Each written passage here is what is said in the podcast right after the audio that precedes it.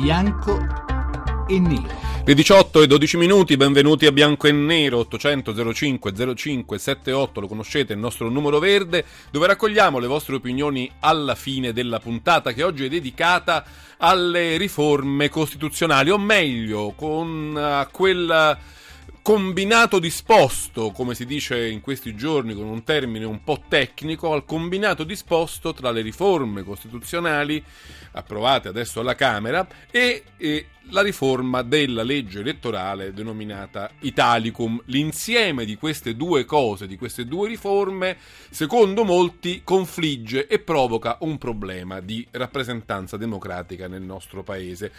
Questo conflitto si eh, ripercuote in maniera molto evidente, i giornali lo raccontano, lo sceneggiano tutti i giorni, forse addirittura al di là del necessario, ma comunque esiste anche all'interno dello stesso PD renziano. Da una parte appunto i renziani che difendono a spada tratta il combinato disposto appena detto, riforme e Italicum, e dall'altra la minoranza del PD una formazione abbastanza variegata con posizioni anche diverse tra di loro che invece eh, lancia l'allarme sugli effetti pericolosi per la democrazia eh, del, diciamo, del, del, clash, dello scontro tra queste nuove riforme costituzionali, in particolare il Senato eh, composto da non eletti e la riforma elettorale. Noi oggi ne parliamo con due protagonisti di questo dibattito, proprio di queste ore, incrociano le spade anche sui giornali, sui blog, quindi siamo molto contenti di averli con noi perché ci porteranno una testimonianza diretta del dibattito che sta crescendo. E sono Miguel Gotor, eh, membro della prima commissione affari costituzionali, senatore, esponente della minoranza, direi più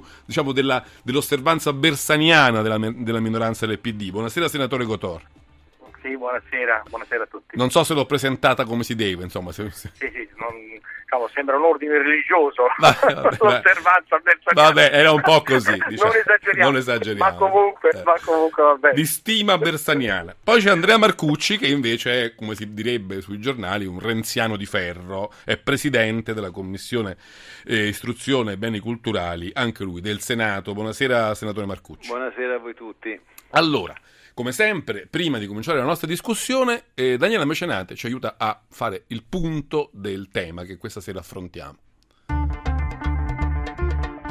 La riforma va, Renzi esulta. La riforma costituzionale che cancella il bicameralismo è stata approvata ieri dalla Camera con il no di Forza Italia e con il sì della minoranza PD. Un successo per il Premier che dopo il crack del patto del Nazareno rischiava una clamorosa battuta d'arresto e che invece può dire oggi di aver tenuto sostanzialmente unito il suo partito, quel PD che ha votato compattamente per il sì alla riforma. Ma non è tutto oro quel che luccica.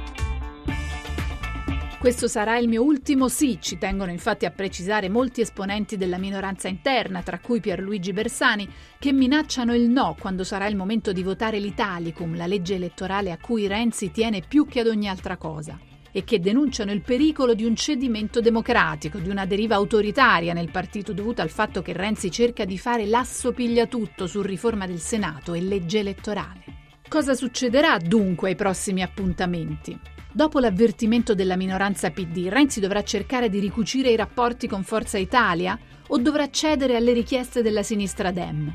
Per qualcuno la minoranza PD sta solo cercando appigli per fare ostruzionismo al segretario e sarebbe persino disponibile a votare no al governo in accordo col nemico giurato Silvio Berlusconi pur di fare lo sgambetto a Renzi.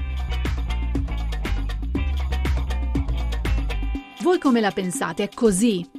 Ha ragione la minoranza PD quando afferma che c'è una deriva autoritaria del leader o sono solo tentativi di fare ostruzionismo a tutti i costi al Premier? Bianco o nero?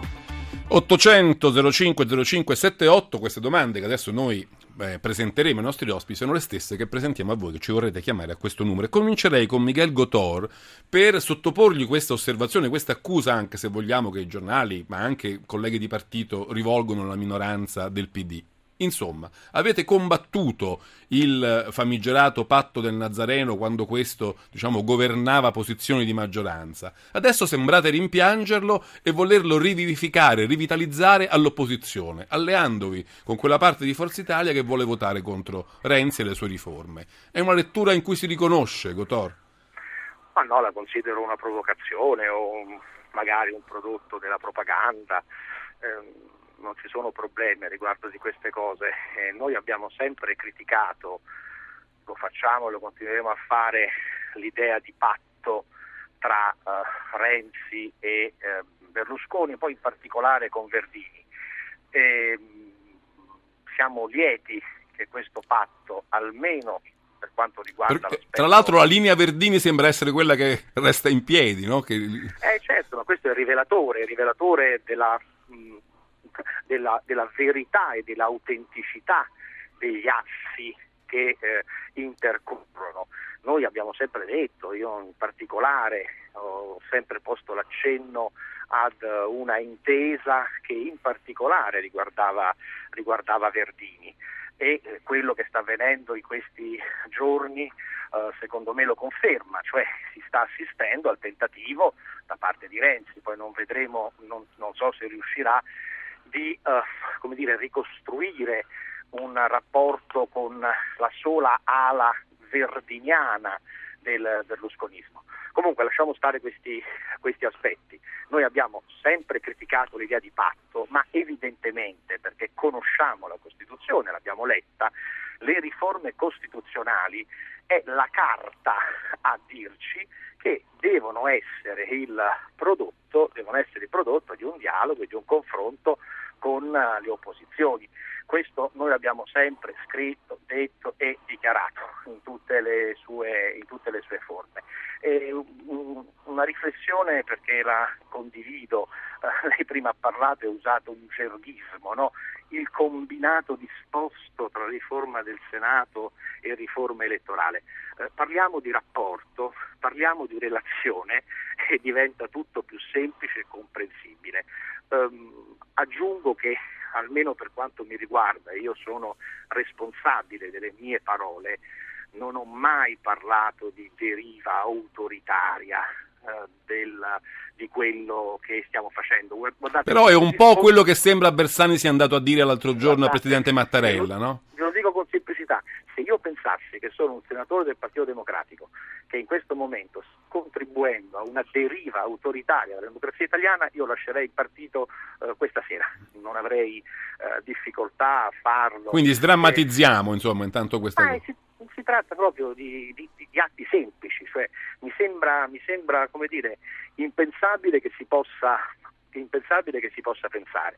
Noi siamo impegnati in un processo di riforme, eh, queste riforme vanno fatte, eh, stiamo contribuendo a farle, eh, vanno fatte bene, al meglio, perché poi noi vediamo quanti anni ci vogliono per, per uh, eventualmente rimodificarle se si commettono degli errori e di conseguenza siamo impegnati affinché, affinché questo possa essere. C'è una cosa che secondo noi non funziona ed è una cosa che riguarda la qualità, i caratteri della democrazia italiana, e cioè noi stiamo costruendo un Senato che sarà composto da eletti di secondo grado, consiglieri regionali. Ricordo agli elettori che ieri alla Camera avete votato sì su questo Senato. Appunto, sì. stiamo, costruendo, stiamo costruendo, per questo dobbiamo riflettere sulla relazione, sul rapporto tra riforma del Senato e riforma della Camera e riforma elettorale. Uh, stiamo costruendo una relazione in cui noi avremo un Senato composto da eletti di secondo grado, nella loro forma più ristretta. Avremo una decina di persone che nel chiuso della, di una stanza, consiglieri regionali, dicono tu vai a fare il senatore, tu vai a fare l'assessore, tu avrai l'immunità. Ecco, su questo noi l'abbiamo sempre contestato questo punto ci sono interventi pubblici. Specialmente Abbiamo... se è messo in relazione alla questione delle liste bloccate dell'Italicum. La fermo un momento, Gotor, perché volevo no, no, far sentire la voce del suo, diciamo, ma, è, ma in contraddittore. bloccate, non è, sì. scusi, in relazione con il fatto che il prossimo Parlamento avrà una maggioranza di nominati. Le due cose messe insieme secondo noi non funzionano. È troppo, Quindi dice. sarà bene cambiarle. Eh, senatore Marcucci, lei è stato proprio uno di quelli che, tra l'altro, in un blog dell'Huffington Post ha invece proprio evocato, come dire, un po' la retorica del patto del Nazareno, usata in chiave negativa per molto tempo dalla minoranza del PD, come se fosse, diciamo, la sentina di tutti i mali, lì dove si annidavano tutti i patti più scellerati, quello stesso patto che adesso, una volta caduto eh, platealmente dopo la vicenda dell'elezione del Presidente della Repubblica, lei dice la minoranza del PD vuole eh, far resuscitare sul versante dell'opposizione. Lei conferma questa lettura invece, mi pare. Ma guardi, par- parto un pochino più lontano, Sì. parto dalle riforme elettorali e anche dalle riforme costituzionali che nel recente passato, parlo nei decenni passati, sono state fatte a colpi di maggioranza senza cercare nessun tipo di dialogo con le opposizioni. Reputo che quel tipo di approccio rispetto alle regole, ovviamente col massimo rispetto nei confronti della Carta, ma anche sottolineando l'importanza della legge elettorale come la regola che poi determina l'esito delle consultazioni, eh, credo che si debbano necessariamente fare con un percorso che sia il più ampio possibile e di confronto e di eh, dialettica con le opposizioni, ovviamente con le, le- le opposizioni che sono disponibili a farlo, è chiaro che il riferimento è al Movimento 5 Stelle che si è dichiarato fin dall'inizio indisponibile non tanto a un accordo o all'altro accordo, ma indisponibile a verificare se era possibile trovare. Qualcosa sembra cambiare, no? Poi, Qualcosa poi ne sembra parla- ne parleremo. Il tempo diciamo aiuta. Renzi ha Forse- sempre una, una maggioranza disponibile per, per ognuno dei suoi problemi, si potrebbe Ma, eh, pensare. questo, questo può anche essere, però diciamo che questo all'inizio del percorso era il punto. L'unica opposizione disponibile a un confronto serio è stato Forza Italia, non Berlusconi, tantomeno Verdini, tantomeno altri, ma Forza Italia, la forza politica che noi contro la quale abbiamo- ci siamo battuti alle ultime Vabbè, dire Forza Italia, ma non Berlusconi, è un po' così, un po', un po' Dire per- Forza Italia vuol dire difficile. dire una forza di milioni di elettori che Sì. ha portato in Parlamento un gruppo consistente di senatori e di deputati e il loro leader riconosciuto dagli elettori e dai parlamentari, fino ad oggi almeno, è Silvio Berlusconi.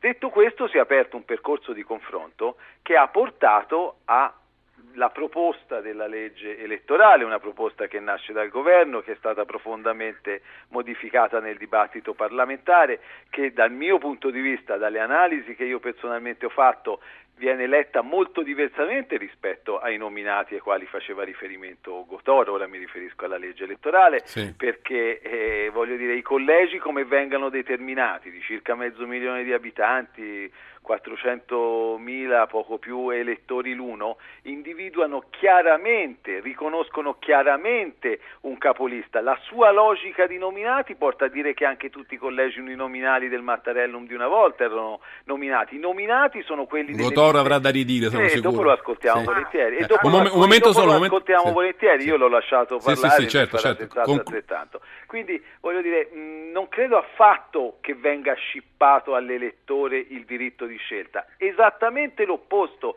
viene ridato fortemente all'elettore il diritto di scelta, ma viene anche garantito al Paese se ci sarà un risultato pieno oltre il 40% al primo turno, se non ci sarà un risultato pieno a un ballottaggio e quindi a un secondo turno che era stato da sempre una delle aspirazioni del centro-sinistra, verrà data la possibilità di avere una maggioranza e di avere un, go- un governo. Contemporaneamente, abbassando le soglie al 3%, si dà un diritto di tribuna ampio e diffuso a tutte le forze politiche, si dà alla maggioranza il premio non... Quindi non è un- vero che era una legge blindata, ci sta dicendo. ma Abbiamo che- fatto ma che- molte ma che modifiche. blindata? Se Sì. nel collegio di Roma Centro sarà candidato Gotor da una parte e Verdini dall'altra, l'elettore con la dimensione dei 400.000 elettori saprà ben scegliere, non c'è più il problema che c'era col Porcellum dove c'erano liste di 40 candidati, allora sì che lì era impossibile andare a individuare quale sarebbe stato l'eletto. Qui invece